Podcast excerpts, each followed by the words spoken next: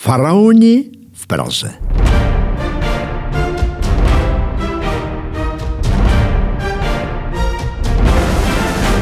Píše se rok 1878, původem český vědec Jan Kmínek Sedlo, kterému ale místní říkají spíše Giovanni, se na univerzitě v italské Boloni stává docentem egyptologie, v té době ovšem relativně mladého oboru. Své klíčové objevy má teprve před sebou. Vždyť ani ne před 60 lety Champollion rozluštěl hieroglyfy a skoro 50 let bude ještě trvat, než Howard Carter vykope Tutanchamonovu hrobku. To ale nebrání českým nadšencům, aby se o svět starého Egypta a všechno, co s ním souvisí, intenzivně zajímali. Česká egyptologie se po skromných a spíše dobrovolnických začátcích profesionalizuje a i Univerzita Karlova ji začne uznávat jako samostatný vědní obor. V roce 1958 tak vzniká Československý, dnes Český egyptologický ústav. Tehdy vládnoucí komunisty ale egyptologové dost dráždí a tak jim KSČ hází klacky pod nohy, kde může a jak může. I to ale tihle specialisté zvládnou a v průběhu času pomůžou nejen se záchranou památek při výstavbě Asúánské přehrady, ale rovněž s podrobným mapováním starověké historie. František Lexa, Jaroslav Černý, Pavla Fostová Šámalová, Ludmila Matěková, Zbyněk Žába a v posledních desetiletích také Miroslav Verner, Ladislav Bareš, Břetislav Vachala, Miroslav Bárta a Jiří Janák. Ano, to jsou muži a ženy, kteří významně přispěli k poznání civilizace staré přes 5000 let a sami se tak zapsali do dějin. Vítejte u dalšího historického podcastu Info.cz Jízda dějinami. Toto v pořadí čtvrté vydání bude tak trochu speciální.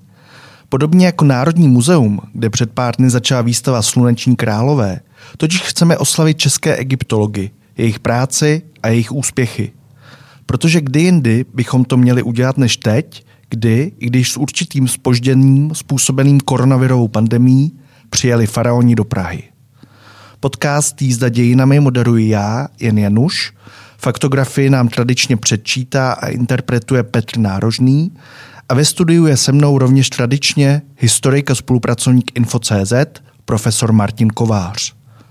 Dneska tu ale máme také vzácného hosta, kterým je profesor Miroslav Bárta, držitel koncese pro archeologický výzkum v egyptském Abú Síru, dlouholetý ředitel Českého egyptologického ústavu a v poslední době rovněž prorektor Univerzity Karlovy. Dobrý den, pánové. Dobrý den. Dobrý den, přeju. A rovnou začněme. Pane profesore Bárto, už jsem to zmiňoval, začala výstava Sluneční králové, na které vy jste se významnou měrou podílel. Co všechno je na ní k vidění? Proč bychom na ní měli přijít? Myslím, že je to výstava o starém Egyptě, která v naší zemi ještě nebyla. Myslím, že každý návštěvník si tam najde to svoje, ať už jde o staroegyptské krále, vysoké hodnostáře, role muže, ženy, to, jakým způsobem probíhají moderní archeologické vykopávky a v neposlední řadě i to, proč archeologie, tak jak ji děláme my v rámci těch dlouhých časových řad a srovnávání s vývojem jiných civilizací, ať už mladších nebo i současných, nám umožňuje odpovídat na otázky, které trápí i nás. A v neposlední řadě málo kdy je k vidění výstava v hodnotě zhruba temelínské elektrárny pod jednou střechou, takže všechny srdečně zvu, aby do Národního muzea zavítali. Jak obtížné je připravit takovou výstavu, když mluvíte o té obrovské hodnotě? Už z hlediska pojištění asi to musí být velmi nákladné. Jak tohle všechno jste vyřešili? Výstava se připravovala několik let. Několik let se na ní podílely desítky odborníků a specialistů, jak z Národního muzea, které je institucí, které tuto výstavu organizuje, protože Egyptologický ústav na to nemá žádné možnosti ani glejt. A samozřejmě většiny osazenstva našeho ústavu, protože v té první etapě jsme museli oslovit egyptskou stranu, která už několikrát nám vyšla vstříc. Ta výstava má velice neobvyklé podmínky, protože jsme nemuseli platit žádný poplatek za ní. Běžně se platí jednorázové fíčko 5-10 milionů dolarů, to nám odpustili. Takže je to velice velkorysé gesto, které vychází, myslím si, a troufám si tvrdit, z reputace našeho ústavu, nejen v Egyptě, ale na mezinárodní scéně. A postupem těch několika let jsme připravovali teda definitivní seznam, zhruba 100 objektů, které by měly opustit de facto poprvé vůbec území Egypta, nikdy nebyly vystavovány. Téměř žádný z nich a většina z nich nikdy neopustil, nebo žádný z nich neopustil Egypt. A přirozeně v určitou chvíli k tomu přišlo Národní muzeum, které neslo tíhu finančního zajištění, protože finance byly poskytnuty vládou a ministerstvem kultury a takže když se ohlídnu, tak myslím, že určitě 3-4 roky našeho života spousty lidí to bylo. Jak vám to celé zkomplikoval koronavirus? Protože ta výstava měla začít původně dříve, než začíná?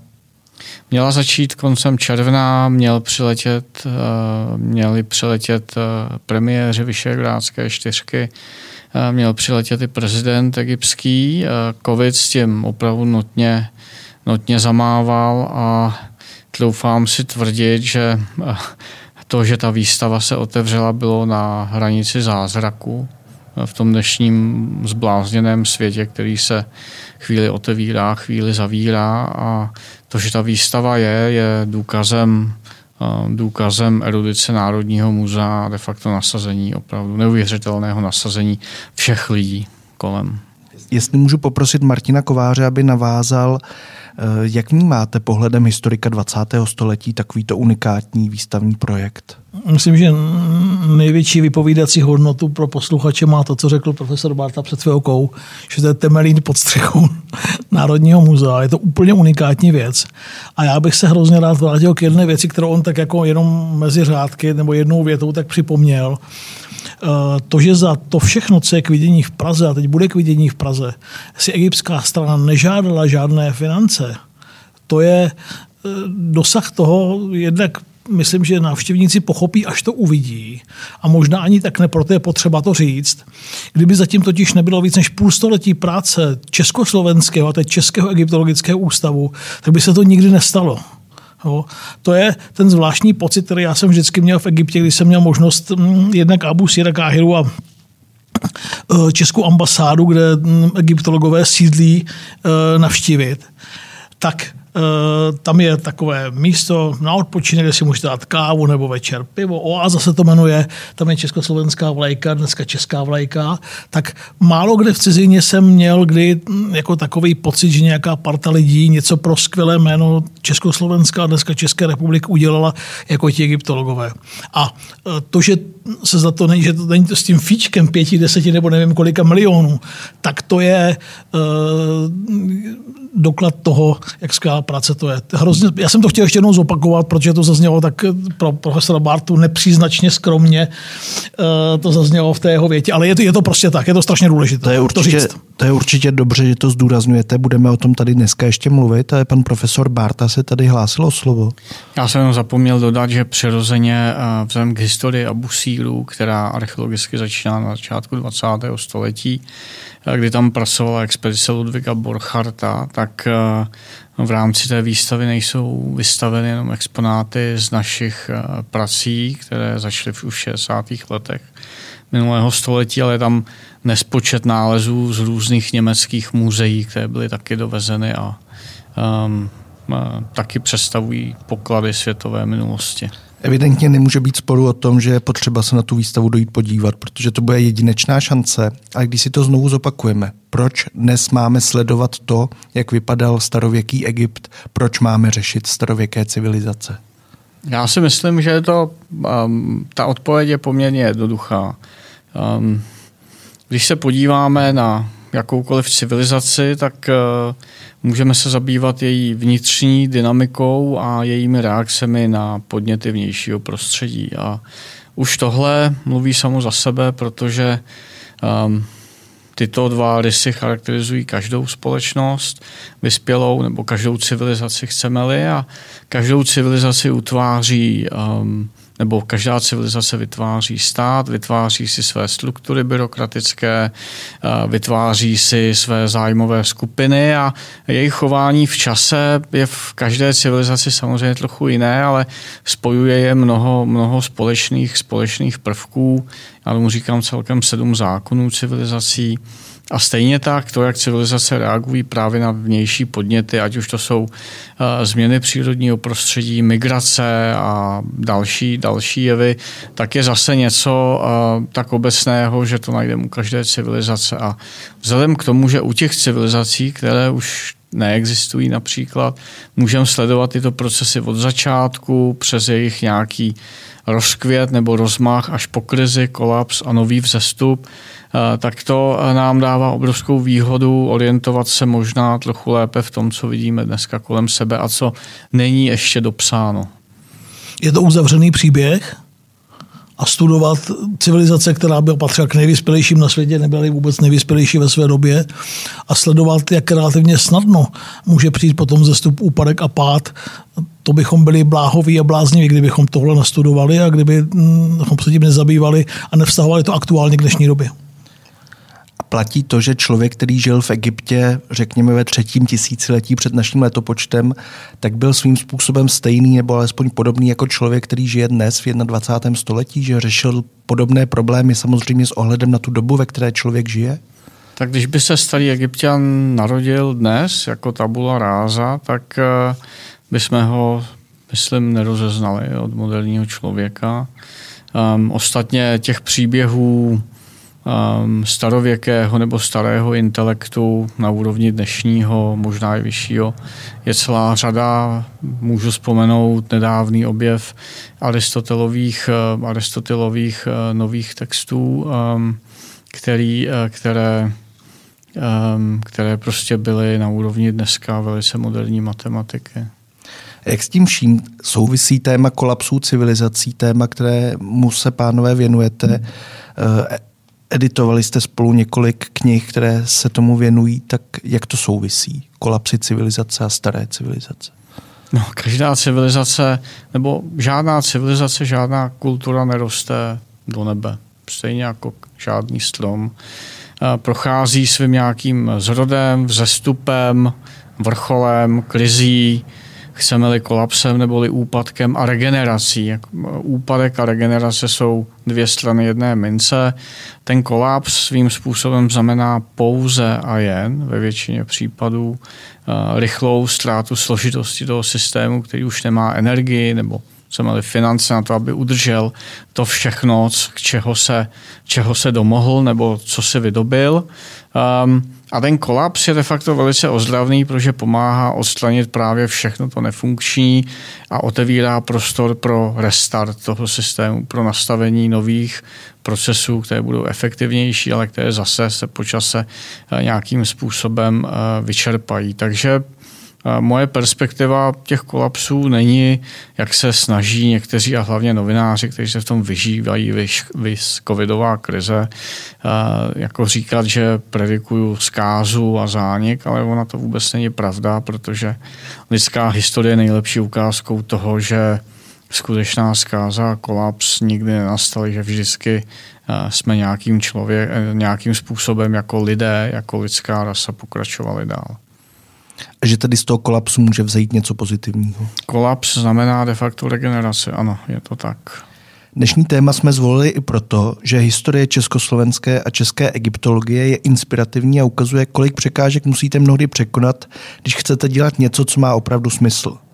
Počátky tohoto oboru totiž nebyly vůbec jednoduché.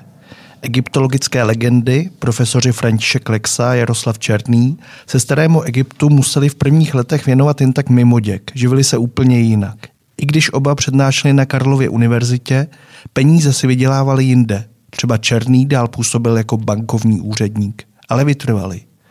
Pojďme se ještě podrobněji vrátit k tomu, jak vypadaly začátky české egyptologie na Univerzitě Karlově. Velmi přesně to přibližuje původně putovní a nyní spíše onlineová výstava Českého egyptologického ústavu nazvaná Mezi Prahou a Káhirou, již připravili Lucie Jirásková a Petr Košárek a další autoři a ze jejich panelů nám Petr Nárožný přečte vybrané informace.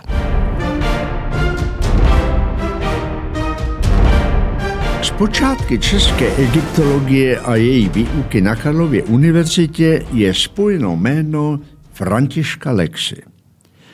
Byly to právě jeho přednášky, vypsané pro letní semestr roku 1919, které daly poprvé možnost česky hovořícím studentům nahlédnout do tajů staroegyptského jazyka a jeho prostřednictvím pak do kultury a mentality starověkých Egypťanů.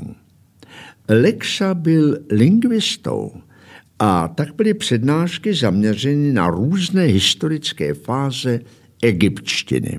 Vyučoval klasickou egyptštinu a koptštinu.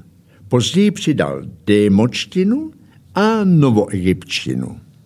Historické přednášky o dějinách Egypta v době starověku po několik semestrů obstarávali jeho univerzitní kolegové Bedřich Hrozný a Vladimír Groch. Ve 30. letech pak bylo možné navštěvovat i přednášky zabývající se uměním starověkého Egypta. O místopis Egypta či dějiny Tébské oblasti rozšířil škálu egyptologických přednášek až Jaroslav Černý v druhé polovině 30. let. Počty studentů se různily a jak dokládá několik dochovaných seznamů, vedle formálně zapsaných docházeli i posluchači evidovaní pouze Lexou. Na počátku 30. let narostl počet účastníků lingvistických přednášek až na 8, ale po pár letech zájem o některé kurzy dokonce úplně opadl, jiné navštěvovali 1 až 3 studenti. Již od prvního semestru byl Lexovým žákem Jaroslav Černý a ten od roku 1930 začal pomáhat s výukou. Na konci 40. let po odchodu Černého do Velké Británie se tohoto úkolu chopil jeden z Lexových mladších žáků, Zbyněk Žába. Mnoho nadaných studentů však vinou skromných poměrů na univerzitě nemělo možnost věnovat se naplno vědecké práci v oboru a jejich profesní kariéry se proto později ubíraly jiným směrem. Přednáškovou činnost pochopitelně narušila druhá světová válka a uzavření vysokých škol. Výuka byla s velkým nadšením obnovena již v létě roku 1945, avšak počty posluchačů egyptologie nijak výrazně nenarostly. Lexovým snem, jehož uskutečnění věnoval velké úsilí, bylo vytvořit v Egyptě pracoviště, které by se podílelo na archeologickém výzkumu a přímo na místě vyhledávalo nové prameny ke studiu. Lexovi a v té době již i Žábovi snahy byly završeny v roce 1958 založením Československého egyptologického ústavu Univerzity Karlovy. František Lexa se po zásluze stal jeho prvním ředitelem. Svou činnost v Egyptě ústav zahájil hned v následujícím roce. Pánové, nakolik je právě historie české egyptologie, její počátky určující pro současnost, pro to, jak česká egyptologie vypadá v současnosti? Jak moc ji ovlivnili právě František Lexa nebo Zbyněk Žába? Pane profesore Bárto. Ovlivnili ji naprosto zásadně. Akademik Lexa především tím, že dokázal vydupat ten obor z ničeho, přičemž tady nebyli jenom přátelé studia starého Egypta, ale ten obor měl, vždycky měl a má a bohužel asi bude mít spoustu nepřátel, kterým jsme trnem v oku z toho nebo onoho důvodu. Zbyněk Žába, první ředitel Československého egyptologického ústavu, nejprve v Praze a potom i v Káhiře. Mluvím o letech 58-59 minulého století. Byl sice filolog světové úrovně, ale zároveň si uvědomoval, jak moc důležité je pracovat v Egyptě a získávat původní, doposud neznámé prameny pro to, aby bylo možné pokročit v tom poznání této civilizace na Nilu. A začal jednak s pracemi v Abú Síru jako první tehdy Čechoslovák a zároveň dokázal sestavit vědeckou skupinu pod hlavičkou našeho ústavu, která se účastnila akce UNESCO na záchranu památek Núbie, kdy se stavěla v 60. letech Velká asúánská přehrada a bylo třeba mezinárodně koordinovat práci desítek expedic pracujících na území Dolní Núbie, tedy jižně od dnešního Asuánu, aby se zdokumentovaly lokality, chrámy, umění na místech, která byla potom postupně zaplavena právě napuštěnou Asuánskou přehradou. A v 70. letech potom se začalo pracovat v Abú Síru soustavně, takže role těchto dvou osobností, akademika Lexy, profesora Žáby, stejně jako profesora Černého, který za druhé světové války zůstal v Káhiře a měl možnost pracovat nebo pohybovat se v oblasti Abú Síru a Sakáry, byla naprosto zásadní, protože profesor Černý byl právě jedním z těch lidí, kteří Žábu inspirovali pro to, aby požádal o práci v Abú Síru.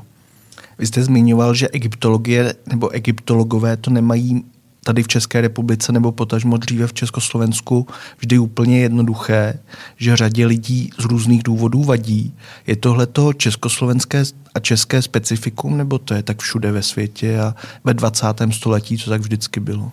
Tak samozřejmě nejsme až tak výjimkou v tomto ohledu, i když myslím, že v Česku je to trošku zvýrazněné, protože z nějakého důvodu možná to je náš osud poraženectví v dějinách, osud prostě často dominujícího plebejského myšlení, které vede k tomu, že jakmile začne někdo nějakým způsobem vyčuhovat, tak je třeba udělat všechno pro to, aby to skončilo a tohle jen tak asi nepřestane, bohužel. Jak se na to tváří pan profesor Kovář? Dvě poznámky k tomu, co říkal profesor Bárta. První. Moc se mi líbí a bylo to místy, až snad mi odpustíte slovo dojemné, když dnešní egyptologové vzpomínají na akademika Lexu a Zbyňka Žábu. To tak jdete po Káhiře a dozvíte se, kde si nechával šít šaty profesor Žába a v které restauraci si co objednal ten a ten akademik a tak dál. Tak tehle ten přirozený respekt a ta snad nepřeháním přířeku láska k tomu, co ti starší kolegové vybudovali, je patrná i v atmosféře toho pracoviště dneska a mně se to vždycky hrozně moc líbilo. To je první poznámka. A pardon, jenom než se dostanete k té druhé, je tohleto specifické právě pro egyptologii? V obecné historii tohle úplně neplatí, že byste vzpomínali legendy oboru, které působily na začátku 20. století třeba. Jak to je? Nevím, jestli je to specifikum egyptologie, ale není to úplně běžné. Aspoň taková je moje zkušenost. A druhá poznámka, nepochybně to je dáno tím, že úspěch českých egyptologů je světový úspěch. tom není, myslím, nejmenších pochyb. Takových oborů nejenom na filozofické fakultě, na humanitních fakultách a na univerzitě jako takové příliš nenajdeme. A právě tehle ten světový úspěch vyvolává nejrůznější závisti, animozity a tak dál. Tak s tím se prostě asi v českém prostředí a možná nejenom v něm musí počítat. Možná, aby to nevyznělo jinak, než asi chceme tady u toho stolu, tak jedna důležitá věc je, že skutečně, ano, myslím, že jsme svým způsobem spíše ojedinělí v tom, že u nás se nedělají palácové převraty na ústavu a ctí se práce generací před námi, protože jenom díky jim můžeme být, nebo jsme mohli dosáhnout toho, čeho jsme dosáhli. A druhá věc, jak tady mluvíme o tom, že se člověk setkává s animozitami, ano, je to tak, ale Arabové, nebo existuje arabské přísloví, které říká, psi štěkají a karavana jde dál. Na tom něco skutečně je a zároveň při tom všem je potřeba říct, že to jsou spíš menšinové reakce a já jsem hrozně vděčný za podporu všech našich institucí od vlády přes jednotlivá ministerstva, která tomuto projektu, je to mimochodem největší česká vědecká expedice, která pracuje soustavně v zahraničí, obrovská mezioborová, kde je spousta zástupců technických a přírodních věd, nejen společenskovědních. A díky jim taky v Egyptě můžeme roky provádět tuto mezinárodní spolupráci, která má za cíl nejen rozšíření našeho poznání o civilizacích obecně a staroegyptské civilizaci zvlášť, ale zároveň uchovávání staroegyptského dědictví, to znamená spousta rekonstrukčních, restauračních prací a tak dále. Takže rozhodně ta naše práce má mezinárodní rozměr. No a přirozeně ten hlavní důvod, proč si někteří lidé jako trochu tak jako ptají, k čemu nám je egyptologie, je, že říkají, proč máme utrácet tady za ty věci, které zdánlivě nic nepřinášejí, ale už tady chvilku si povídáme, tak já věřím, že jim to třeba pomůže, pokud nás budou slyšet o tom oboru uvažovat trochu jinak, že nejde o vykopávání nějakých mumí dneska, ale skutečně o porozumění modernímu světu na základě studia dlouhých časových řad a staroegyptská civilizace je jedna z těch dlouhých časových řad. Mně napadá, jestli to právě na tom oboru nemůže být třeba pro totalitní režimy nebezpečné, že právě vidíte tak hluboko do minulosti, vidíte ty kolapsy, které nastaly, vidíte, že se vlastně všechno nějak opakuje? Tak samozřejmě někteří lidé nemusí být obzvlášť potěšeni tím, co říkáme, nebo tím, co říkám já, ale to si nevyberete. Já už jsem ve věku, kdy asi chci jenom dělat věci, za kterými si stojím a říkat věci, za kterými si stojím. Ono se to taky asi neúplně vždycky dobře poslouchá, ta představa, že ani tahle civilizace neroste do nebe a že zatím všechny velké civilizace, které jsou za námi, ten kolaps v té či oné podobě potkal, v tom slova smyslu, jak o něm tady mluvíme, tak jestli tohle u některých lidí vyvolává záchvaty pesimismu a deprese a oni si pak projektují do těch lidí, kteří to říkají, to je samozřejmě možné, ale nemá to my nemůžeme nějak ovlivnit, tak to prostě je. Hlavní lokalitou českých egyptologů je Abú Sír. O jak důležitou oblast D logicky přibližuje jí zmiňovaná výstava Českého egyptologického ústavu Mezi Prahou a Káhirou.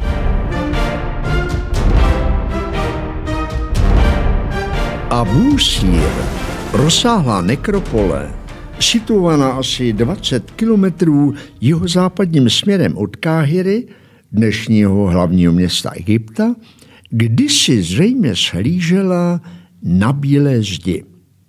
Tak starověcí Egypťané nazývali centrum správy své země a sídlo panovníka v době Staré říše. Hrobky si zde, zejména v nejjižnější části nekropole, stavili již hodnostáři žijící v samém závěru raně dynastické doby a počátku Staré říše, ale největšího rozkvětu se právě této lokalitě dostalo v době 5. dynastie cirka 2435 až 2306 před Kristem, Kdysi ji za místo svého věčného odpočinku vybrali sami panovníci, následovaní rodinnými příslušníky a významnými členy své administrativy. Abú Sírem prošlo mnoho archeologů. Učinili zde kratší či delší zastávku a na výzkumné práci se podíleli různou měrou. Pozornost všech přitahovaly zejména královské pyramidy. Jejich první pečlivější dokumentaci provedl už ve 30. letech 19. století John S. Perring. Abú Sír dodnes představuje základnu archeologického výzkumu Českého egyptologického ústavu. Stal se významným zdrojem primárních dat, která slouží k širší vědecké práci členů ústavu a spolupracujících osob a institucí. Ačkoliv se největší pozornosti často těší nové objevy, jejich odkrytím mnohdy začíná namáhavější a dlouhodobá práce. Ta obnáší zejména jejich pečlivé zdokumentování a zpracování a následně především interpretaci v širším kontextu, který často přesahuje, ať již metodologicky nebo fakticky, hranice egyptologického bádání. Úspěchy českých egyptologů proto nestojí pouze na objevech samotných, ale i na tom, jakým způsobem se jich zhostili a dokázali je zasadit do kontextu současné světové vědy. Pane profesore Bárto, kdybychom s vámi jeli do Egypta a měl byste nám tam ukázat třeba 5 věcí, které bychom opravdu měli vidět, díky kterým bychom pochopili práci českých egyptologů nebo egyptologů obecně, díky kterým bychom pochopili starý Egypt, co byste nám ukázal? A teď jsem fakt zvědavý, jestli to budou ty věci, které mi ukazoval profesor Bárta. No to já taky. Určitě Abú Sír, určitě Egyptské muzeum nebo v blízké budoucnosti Grand Egyptian Museum u Gízy a Gízu samotnou. No a pak bych vás... Pardon, mimochodem už je otevřené nové muzeum egyptské? Nebo ještě COVID, není? Takže podzim 2021 tuším, teď je stanoven. No a pak bych vás vzal do oblasti dnešního Luxoru, do oblasti dnešního Asuánu, a možná do západní pouště, ale tohle je program na 3-4 týdny, ale pak byste začali tušit. A proč právě tyhle oblasti a tyhle ty památky, tyhle ty lokality? Že jsou nejlepší. V jakém ohledu? Ve všech. A ne, já teď vážně. Každé to místo je důležité z jiné perspektivy nebo z jiných důvodů. Abú Sír samozřejmě jako vlajková loď naší archeologie na území Egypta. Gíza jako doba stavby největších pyramid vůbec na světě, jako doba, kdy se krásně dokumentuje role společenské smlouvy a její úlohu pro společnost a vlastně soudržnost mezi elitami, jakékoliv povahy a většinovou populací. Luxor jako místo velkých chrámových komplexů, jako místo obrovských pohřebišť na západním břehu, jako další okno do jiné doby staroegyptské civilizace, aby se dalo ukázat, v čem spočívá právě ten vzestup, pád a transformace. No a potom Asuán, jako nejjižnější výspa a brána starého Egypta do Afriky a konečně západní poušť jako místo, kde staroegyptská civilizace z velké části vznikla v době, kdy tato oblast nebyla ještě pouští a změnila se právě v důsledku velice rychlé klimatické změny. A také jako místo, kde se potom usazovaly první křesťanské komunity, které byly taky po roce 400 vyhnány zpět do údolí Nilu v důsledku zase jiné klimatické změny. Dostaneme se všude, i když pojedeme sami, nebo potřebujeme na tyhle lokality mít vás s sebou, nebo jak je teď Egypt a tato místa, jak jsou přístupná? Já bych se do Egypta nebál jezdit už proto, že to, jak o nejen o covidu, ale obecně informují o mezinárodní situaci novináři. Není prostě, nebral bych to za bernou minci ve většině případů, pokud není skutečně novinář, kterého znám a u kterého vím, že si ty data ověřuje. A taky takový jsou a díky za to. Do egyptské západní pouště by to asi byl trochu problém bez nás a bez povolení, ale jinak Abúsír, Gíza, Abúsír je teda zavřená lokalita pro veřejnost, takže tam nás potřebuje každý. Gíza je přístupná stejně jako Luxor a Asuán a západní pouště samozřejmě komplikace, tam člověk musí vědět, co má dělat. Vy jste zmínil, pane profesore Kováři, vaše návštěvy Egypta. Já bych hlavně řekl, že teda vyrazit tam bez našich egyptologů jako archeoporat blahé paměti určitě jde a mít kvalitního průvodce, nastudovat si svoje, ale samozřejmě, když vás provází ať už profesor Bárta nebo někdo z jeho kolegů z Českého egyptologického ústavu, tak je to kvalitativně, že to tak řekl, úplně jiná návštěva. Nemluvě o tom, že vám odpadne spousta administrativních problémů a tak dál. To bezesporu, ale pan profesor Bárta a jeho kolegové by pak asi nedělali nic jiného, než by prováděli Čechy v Egyptě. Ne, na to oni určitě nemají čas, jenom říkám, že minimálně pečlivé nastudování toho, co chci vidět, je důležitou podmínkou to, aby ta návštěva byla prima. Ale mířil jsem k tomu, když vy si vzpomenete na vaše návštěvy Egypta, tak ta místa, která zmiňoval pan profesor Bárta, jsou i pro vás tím základem poznání, nebo co pro vás je to nejvýznamnější a nejzajímavější? A vzpomeneš se na ně vůbec? Tak tohle jsem si zrovna vzpomněl, když jsem listoval knížkou, která má... Není to vědecká práce, nenapsal ji profesor Bárta, přesto má velkou vypovídací hodnotu, pokud jde o starý Egypt a o to, co čeští a českoslovenští egyptologové tam dokázali. Teď, co to je za knihu? Teď jsem se vyzkoušel profesora Bártu, co to je za knihu. Přitom profesor Bárta na prvních stránkách je napsáno, že kdyby on se neponoukal autora, nikdy by ta kniha nevznikla. Jasně, už jsem doma. A on už ví, to je kniha fotografií dlouholetého fotografa československého a pak Českého egyptologického ústavu Milana Zeminy, která se jmenuje Vzpomínka na egyptologii a ne 630 jaků. Ti jakové to jsou, protože každá ta kapitola začíná se jak. Je to otázka. To jsou, troufnu si říct, já jsem vděčný za to, že profesor Bárta Milana Zeminu přiměl, jak Milan Zemina tedy píše, tuhle knížku udělat. Není to velká knížka, ani nemá velký formát, ale je to, nevím, několik stovek, řeknu, charismatických fotografií, černobílých fotografií o starém Egyptě a o práci českých egyptologů. Tak skoro vždycky, když se pokouším fotit, tak se vzpomenu na tuhletu knížku a když jsem pak doma, tak nejčastěji kromě Mirkových některých textů, tak právě ona pro mě stělesňuje ten starý Egypt. Samozřejmě ještě teď odpověď na otázku,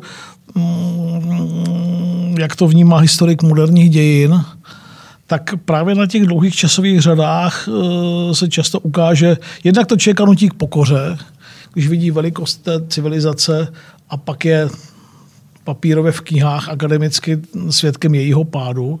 To je jedna věc, takže ta pokora je strašně důležitá. A potom ty podobnosti, o kterých profesor Bárta mluví, mám teď na mysli, k tomu se možná dostaneme, 7 zákonů civilizace, tak ty podobnosti s dnešní dobou jsou často až mrazivé. Klidně si to pojďme říct teď, když jsme se k tomu dostali. 7 zákonů můžete najít i na Info.cz v jednom z předešlých rozhovorů s panem profesorem Bártou. Asi je nebudeme teď vyjmenovávat všechny. Ale když bychom si to řekli obecně, proč jsou důležité, proč je důležitá tahle ta vaše teorie? Co z ní můžeme získat? Jednak vychází, jak už jsem naznačil a mluvil tady o tom i profesor Kovář, ze srovnávacího studia několika desítek civilizací, takže to není nějaká teorie postavená jenom díky tomu, že vím, jak se stavěly zhruba pyramidy. Druhá věc je ta skutečnost, že ty zákony jsou, domnívám se, nebo troufám si tvrdit, tak obecné, že jsou univerzální. Další bod, který bych asi přidal v jejich prospěch, je skutečnost, že zatím byly, nebo jsem je našel u každé civilizace. Takže svým způsobem to jsou skutečně obecné zákony, které popisují to, jak se civilizace vyvíjejí a dávají i odpověď na to, co se stane. Takže typicky jeden z těch zákonů, který jsem z úcty k filozofovi Herakleitovi, který se první blížil jeho podstatě, nazval Herakleitův, ten říká, že přesně to, co vás dovede na vrchol, vás nakonec skolabuje nebo přivede do krize. Typicky třeba fungování byrokratického aparátu, který je velice důležitý pro jakýkoliv stát. Všichni víme proč, ale v jednu chvíli dojde k tomu, že tak zbytní, že začne víc energie pohlcovat, než vlastně vytváří v úvozovkách. Vede to k vysokým mandatorním výdajům a tak dál. Prostě žijeme v době, kdy zase není potřeba tohle nějak zvlášť osvětlovat. Jeden z těch zákonů říká, že civilizace je úspěšná podle míry, jak se dokáže adaptovat na proměny vnějšího prostředí. Typicky dneska se tomu říká klimatická změna. Každá civilizace se ukazuje, že končí především v době, kdy se de facto vyprázdní, kdy nemá už vnitřní pojevu, nemá žádný cíl a nemá žádný drive. Každá civilizace se dostává do problémů, když nefunguje společenská smlouva, když elity se takovým způsobem vzdálí od většinové populace, že tam začne vznikat velký konflikt. A takhle bych mohl pokračovat o těch 7 zákonech, ale myslím si, že tady pro ten účel v rychlosti naznačit jejich povahu asi stačí. Co bychom si z toho mohli vzít právě pro 21. století? Pane profesore Kováři, jestli byste nám dal třeba nějaké příklady kolapsů civilizací ve 20. století, protože ty kolapsy starověké jsou nám poměrně dobře známé, ale 20. století, lze tam mluvit o kolapsech? No, nepochybně můžeme. Teď, abych bezprostředně nejdřív navázal na profesora Bártu, tak otázka legitimity elit a vůbec existence těch elit. No, absence, myslím, že zrovna dnešní Evropa až na výjimky zoufale trpí tím, čemu bychom mohli říct absence toho pojmu leadership, jako vůdcovství politické, jo? Ale aby to vůdcovství bylo legitimní. Já se teď nechci za žádnou cenu nebo nějak dramaticky navážet do Evropské unie, ale v průzkumech veřejného mínění v jedné velké evropské zemi, konkrétně v Německu, a to je v Německu, protože se ukázalo, že přes 50% Němců netuší, jak se jmenuje šéf nebo šéfka Evropské komise, a to je přitom Němka. Někteří neumějí to jméno vyslovit. Jo? A teď nemluvím jenom o politicích unijních, ale mluvím i o politicích národních, kteří stojí v čele národních států. Tak to je jedna věc. Absence politické, do Evropského parlamentu volí tu 20, tu 30%, třetina voličů. Ta legitimita samozřejmě zdaleka není taková, jakou bychom si asi představili, jaká by měla být. To je jedna věc. A druhá, pokud o ty kolapsy, tak byli jsme svědky kolapsu tisícileté nacistické říše. Trvalo to 13 let. Zdá se to být mikrovýsek, strašně málo let, ale vezmeme-li, co tomu předcházelo a co všechno za těch 13 let, tak říkajíc, stihlo z pohledu nacionálních socialistů, tak ten kolaps je ohromující ve 44. a 45. roce. A primárně jsme byli svědky kolapsu země, kde zítra ji znamenalo včera. Po necelém století ten velký experiment fakticky za to skončil. Kdyby v polovině 80. let nám pamětníkům tady, teď se nedívám na vás, pane redaktore, protože vy jste mlád, ale kdyby nám někdo v polovině 80. let řekl, že se to během 4-5 let rozsype celé jako zhroutí jako domeček z karet, že nebude existovat Sovětský svaz, byť spousta těch signálů, to, co profesor Bárta včlenil do svých zákonů, bylo přítomno, našli bychom je v tom sovětském Rusku, tak bychom tomu tenkrát nevěřili. Já myslím, že tohle byl dokonce jeden z největších kolapsů 20. století vůbec. A pak jsou tu kolapsy velkých koloniálních říší, kolaps britského impéria jako příkladu, které se začalo budovat to druhé britské impérium v 18. století a po téměř 200 letech světové dominance nebo 150 letech světové dominance během několika poválečných let zase se rozpadne na fragmenty, které a důsledky toho často katastrofální důsledky toho rozpadu vidíme dodnes. Takže určitě bychom i takové našli. A poslední poznámka, co nás čeká, dál uvidíme, protože se mluví někteří historikové, politologové, politikové o tom mluví o neformálním americkém impériu. Tak vy mladí třeba ještě zažijete pád neformálního amerického impéria. Vy jste se ptal před chvilkou, k čemu těch 7 zákonů je, protože to může působit jako opravdu nějaká teoretická hra vědců ve slonové věži, ale když si uvědomíme, že dneska víme, jak ty civilizace se zřejmě vyvíjejí, tak bychom mohli, podobně jako to už před několika desítkami let formuloval jeden slavný autor Isaac Asimov v nadaci, těm nejhorším škodám předcházet, protože se zdá velice pravděpodobné, že ty zákony budou platit i na naší civilizaci. A pokud víme, pokud jsme schopni je detekovat, pokud víme, k čemu to vede, tak rozhodně při dnešní úrovni znalostí, technologií a poznání, nemluvím o informacích na internetu, ale skutečném poznání, které se získává každodenní prací a studiem, tak bychom měli být schopni jim předcházet, kdybychom chtěli.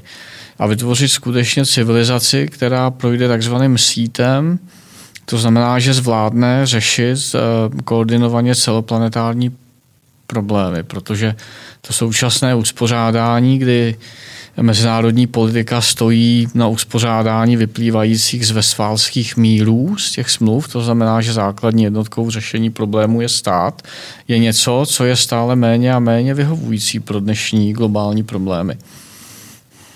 Tím pádem, pokud by tomu tak bylo a 7 zákonů by se takto osvědčilo, tak ten objev, taky objev českého egyptologa může mít vlastně ještě vyšší cenu, než je ten Temelín a než má to, co je teď shromážděné v Národním muzeu. Když se k tomu vrátíme, Sluneční králové, co tam je tak nejvýznamnější? Říkal jste zhruba 100 věcí, jestli se nepletu. 100 věcí z Egypta, 100 věcí dalších možná 100, 150 ze zahraničí a třetí ta skupina nálezů pochází z českých muzeí, především tedy z Náprskova muzea, kde jsou taky velice unikátní nálezy. A co návštěvník, který třeba nebude mít tolik času, bude mít na tu výstavu, řekněme, hodinu, aby si ji proběhl? Hodinu? Hodinu? Teď jste způsobil takřka kolaps profesora Bárty. Hodinu, co nesmí opomenout. To je otázka, na kterou opravdu nemám odpověď. Víte, asi byste... Když to je návštěvník tohoto typu, velice povrchní, pan redaktor... Já tam půjdu určitě opakovaně, ale najdou se lidé, kteří nebudou mít tolik času. Ale víte co, mně se osvědčilo, já strašně nerad provádím, protože mě to vyčerpává, ale co jsem si všiml u lidí, že je důležité jim říct pár základních informací a pak je nechat spíš vnímat. A na každého dopadá to poselství z těch hlubin věků jinak, někoho zaujme královská socha panovníka Raneferefa, někoho zaujme nějaký text popisující třeba vstup konkrétního člověka do záhrobí, jeho posmrtný život, jiného osloví krásné tvary keramiky nebo nekrálovských soch, jiného osloví multimediální prezentace, které tam jsou a které se týkají našich výzkumů.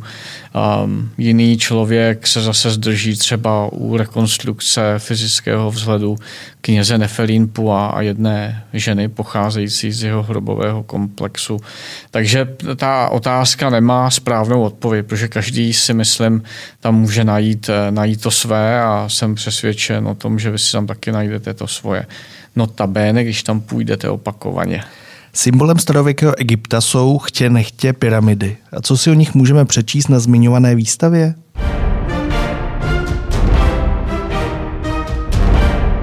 Pyramidy vévodí pohřebištím rozprostírajícím se na západním břehu Nilu od Káhiry až po Médům ve středním Egyptě a v jeho blízkosti ležící fajumskou oázu.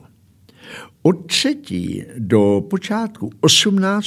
dynastie v nich byli pohřbíváni egyptští vládcové, považovaní po své korunovaci a nástupu na trůn za bohy. Kolik pyramid bylo v Egyptě postaveno, není přesně známo. Mnohé z nich, zejména ty, jež náleží vládcům první a druhé přechodné doby, nebyly dosud objeveny. Pyramida ovšem není osamocenou stavbou. Jedná se o celý komplex staveb. Rozhodně je ale největší a nejvýznamnější. Architektonický celek zahrnoval zádušný chrám na úpatí pyramidy, vstupní chrám na okraji Nilského údolí, cestu či chodbu oba chrámy spojující a mnohdy také hrobky členů vládcovy rodiny, to vše obehnané mohutnou ochranou zdí. Důležitou součástí tohoto komplexu bylo i pyramidové město, sídliště kněží udržujících vládců v kult, jenž měl trvat na věky. Dosud se českému týmu podařilo v Abú Síru objevit, prozkoumat a vědecky zpracovat 3 pyramidové komplexy. Raneferefa, Chentkaus II. A Anonymní královny. Výzkum každého z těchto komplexů přinesl celou řadu nečekaných a zároveň také zásadních poznatků.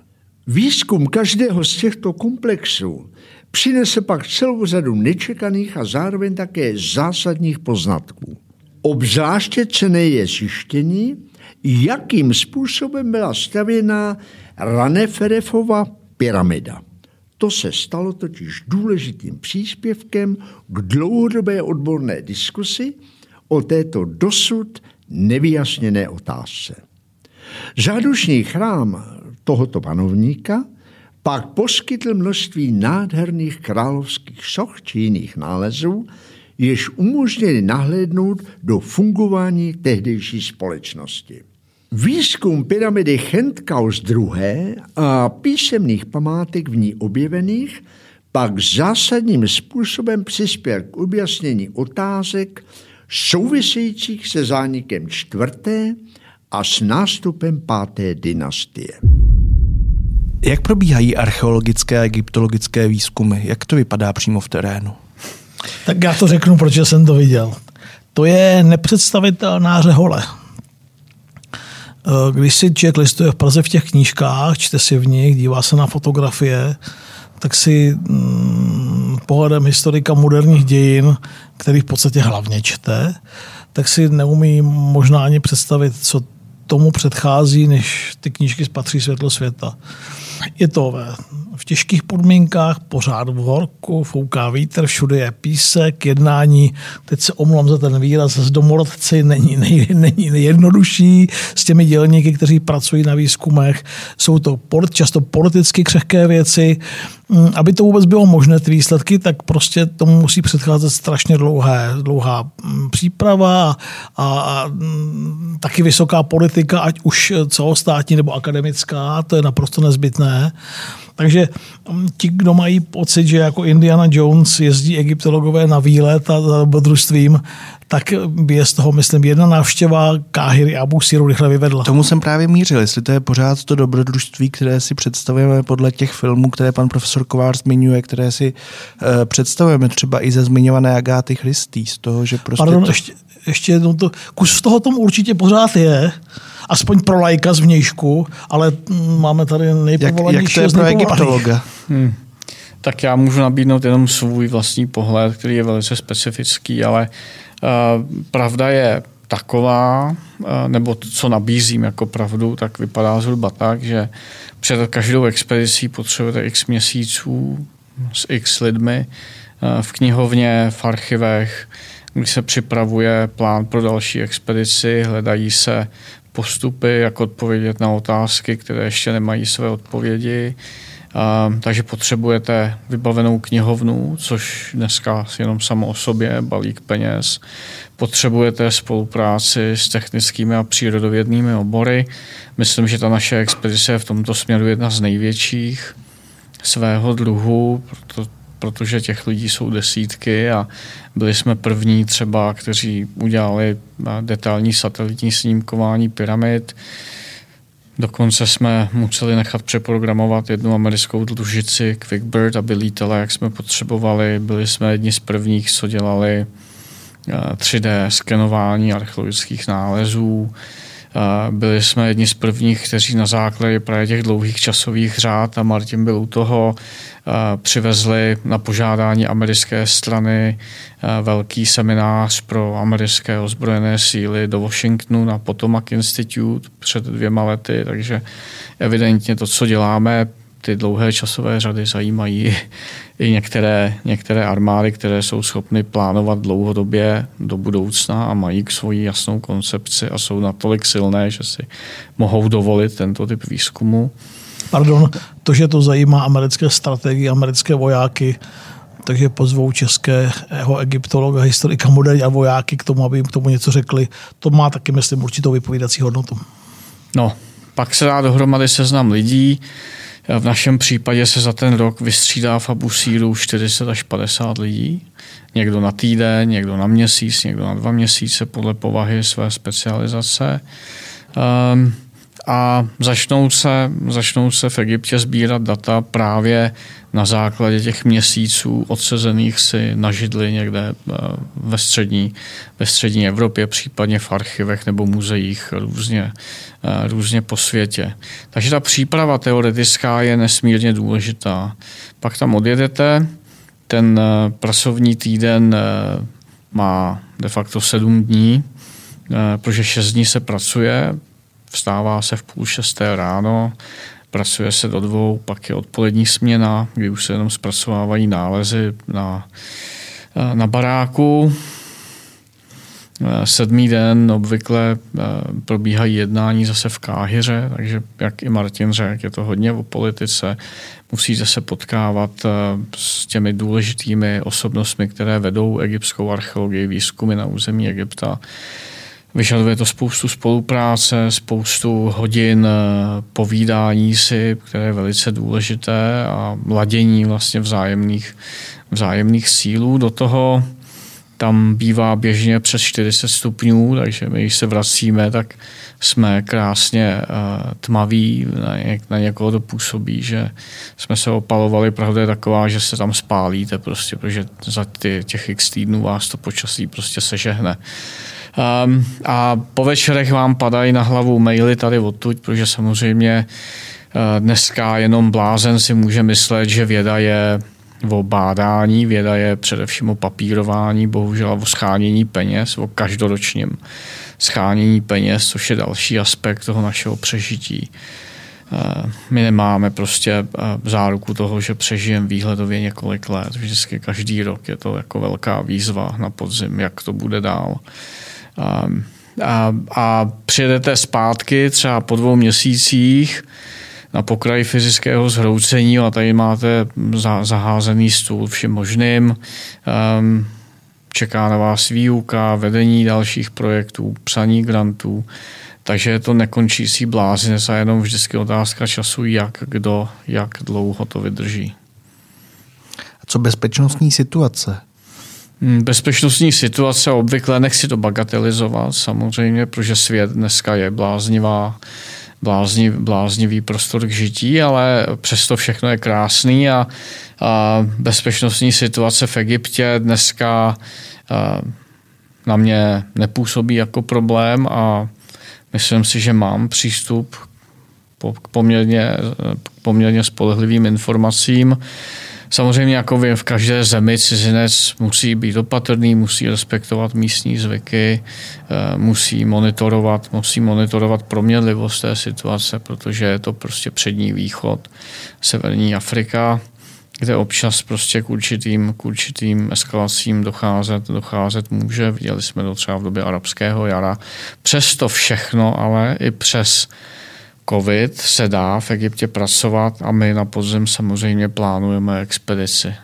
A vykladači hrobek, je to ještě problém, nebo tohle už je vyřešeno? Vykladači hrobek, v poslední době se mě na to už ptali snad další 2 lidé. tak odpovím úplně stejně, protože je to odpověď, za kterou si stojím. Dříve byly velký problém, dokonce ještě v 19. století to byl biznis. Dneska většina těch egyptských lokalit, a že jich je, nechtěl bych být egyptský ministr pro památky, protože jsou stovky a stovky světově unikátních míst. Mají svou ostrahu 24 hodin zajištěnou, stejně jako Abúsír na naše náklady. A nemyslím si, že dneska to je až tak palčivý problém. Už jsme také slyšeli o pracích spojených s výstavbou Asúánské přehrady v Núbii v 60. letech. Pojďme si poslechnout, jak je přibližuje výstava Českého egyptologického ústavu mezi Prahou a Káhirou. K vyhlášení akce UNESCO na dokumentaci a záchranu památek, která měla v Núbii zaplavit nově projektovaná Vysoká asúánská přehrada, došlo v době plánování prvních archeologických prací. Československý tým pod vedením profesora Zbyňka Žáby se k akci hned na počátku přihlásil a získal rozsáhlou koncesi, která zahrnovala jak epigrafický průzkum, tak archeologické vykopávky. Práce činily složitou zejména nehostinné podmínky, které v letních měsících, kdy byla voda Nilu nízko, v oblasti panovaly. Z důvodu nutných přesunů podél toku Nilu byla jako základna expedice zvolena loď. Jednotlivé výpravy sestávaly ze 4 až 9 odborníků, které doprovázel inspektor egyptské památkové správy a dělníci vedení předákem. Složení expedic určovali konkrétní řešené úkoly. Těmi byly v letech 1961-62 přesná dokumentace a sondážní práce v prostoru tzv. Jižního chrámu v Táfě a tzv. Římské pevnosti v Kertásii v severní Núbii. Ty měly být pro svůj špatný stav ponechány na místě a zaplaveny vodou z přehrady. V letech 1963 až 65 byl proveden epigrafický průzkum a archeologický výzkum na 2 samostatných koncesích. Z hlediska archeologického i epigrafického byly obě tyto konfese považovány za objekty spíše okrajového významu. Představovaly to, co zbylo po rozebrání lukrativních úseků ostatními expedicemi. O to překvapivější byly výsledky dosažené za pouhé 3 sezóny. Do té doby poměrně skromný korpus skalních nápisů byl obohacen o historicky významné doklady vojenského dobývání Núbie panovníky Střední říše. Ke studiu kulturních a uměleckých projevů núbijských populací byl získán hodnotný soubor skalního umění, včetně 9 skalních přístřešků, obsahujících v oblasti jen vzácně se vyskytující malby. V neposlední řadě byl proveden kompletní výzkum nekropole z 3. až 5. století ve vádí Kytně. Ten přinesl důležité informace o charakteru tehdejších venkovských komunit. Dotkli jsme se toho už, pánové, že čeští egyptologové nepracují jenom v Egyptě, pracují třeba také v Súdánu. Co je tady specifické? Protože Súdán, předpokládám, je nebezpečnější lokalita než Egypt. A kde možná ještě mimo tyhle ty země čeští egyptologové pracují? Tak je to jenom Egypt, je to Súdán. V Súdánu pracují celkem 3 expedice. Jedna asi největší Národního muzea ve Wat Ben Naga, kterou vede kolega Pavel Onderka, a pak to jsou naše 2 menší expedici, která jedna pracuje na 6. kataraktu a další na lokalitě Usly. Pokud jde o naše expedice, které byly zahájeny v letech 2008-2009, tak ten náš první cíl byla jednak myšlenka rekonstrukce klimatických podmínek v dobách starověku, protože V Sudánu jsou mnohem lépe dochovány intaktní depozity nilského bahna, které tam přináší každoroční záplava. A zároveň jsme chtěli mít k dispozici data z lokalit, které vytvářejí jakýsi kontrapunkt ke staroegyptské civilizaci, protože starověký Egypt a Súdán, respektive Núbie, byli vždycky jaksi soupeři. Dokonce, když se starý Egypt sjednocoval kolem roku 3000 před Kristem, tak to bylo jenom ofous a nemusela ta nejstarší civilizace na území Afriky vzniknou v Egyptě, ale v Súdánu, kde bylo jedno takové velké ohnisko, které pak vlastně padlo v důsledku právě toho, že vyrostl starověký Egypt v první dynastii.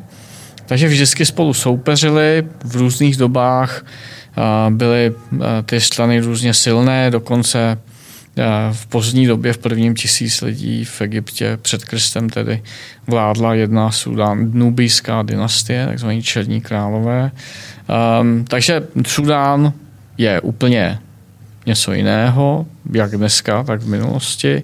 Je to nádherná země, teda musím říct. Nejsou tam žádný turisti, ani nebyli, když jsme začínali. A samozřejmě, co bude dál, se uvidí, protože jak jste správně sám naznačil, ta země dneska problémy má a já sám nevím, jestli v tuto chvíli se tam dá bez problémů pracovat nebo ne. I samozřejmě doufám, že se tam brzy vrátíme. Jaké jsou vaše další plány? Zmiňoval jste nadcházející expedici. Vím, že se to vždycky tak nějak tají, ale jak to... Nám se povedlo v roce 2018 bez toho, že bychom s tím počítali, a to je to dobrodružství archeologie, které tam samozřejmě vždycky je, akorát někdy je velice složité si ho uvědomit nebo ho vidět prvoplánově, tak jsme objevili hrobku jednoho z dávných mudrců starověkého Egypta Káirsua, který byl doložen z písemných pramenů, ale nevědělo se, kde má hrobku, tak tu jsme našli a byl to člověk, který byl pro svou moudrost, erudici a názory uctíván i 1000 let po své smrti, což je už poměrně velká doba. A jednak chceme pokračovat v jeho pohřebišti, kde je šance na další velké objevy a myslím, že letos k nějakému objevu ještě dojde. A další slibná lokalita je na druhé straně koncesy na jejím jižním okraji v oblasti Tyjova pohřebiště, kde jsme měli možnost provádět díky americkému grantu výzkumy a je to jedna z několika mála oblastí, která přichází v úvahu při hledání slavné Imhotepovy hrobky. Takže hon na Imhotepa nikdy neskončil a musím říct, že je to něco, co mě taky samozřejmě zaměstnává, i když ten vyvolený jednou může být jenom jeden. Ale proč si nezazávodit? Je to tak. A když bychom ještě na závěr si řekli váš společný plán, jestli se nepletu, tak chystáte nové vydání knihy Kolapsy civilizací. Pane profesore Kováři, přiblížíte nám to? Profesor Bárta s docentem Pokorným tu první knížku vydali už v první dekádě 21. století, ale ta naše první velká kniha vyšla v roce 2011. Kolaps a regenerace, vy sám jste ji zmiňoval. Tak na rok 2021 bychom chtěli připravit publikaci, které pracovně říkáme kolapsy po 10 letech, podívat se, jak se svět změnil za těch posledních 10 let právě z toho úhlu pohledu, jakým se díváme na dnešní civilizace, komplexní civilizace, jejich možný kolaps na generaci. Tak to je společný projekt na rok 2021. A do té doby, než ta kniha vyjde, než se ji čtenáři budou moc přečíst, tak by určitě měli vyrazit na Sluneční krále do Národního muzea, zopakujme to. Mimochodem, když jste říkal hodinu, to není možné, tak kolik času by si měl návštěvník vyčlenit, aby opravdu dobře si všechno prohlédl a něco si odnesl? 2-3 hodinky. Tak to si myslím, že je reálné. Náš dnešní čas se vyčerpal, děkujeme vám za pozornost. Naschledanou. Mějte se hezky, naschledanou. Naschledanou a díky za pozvání.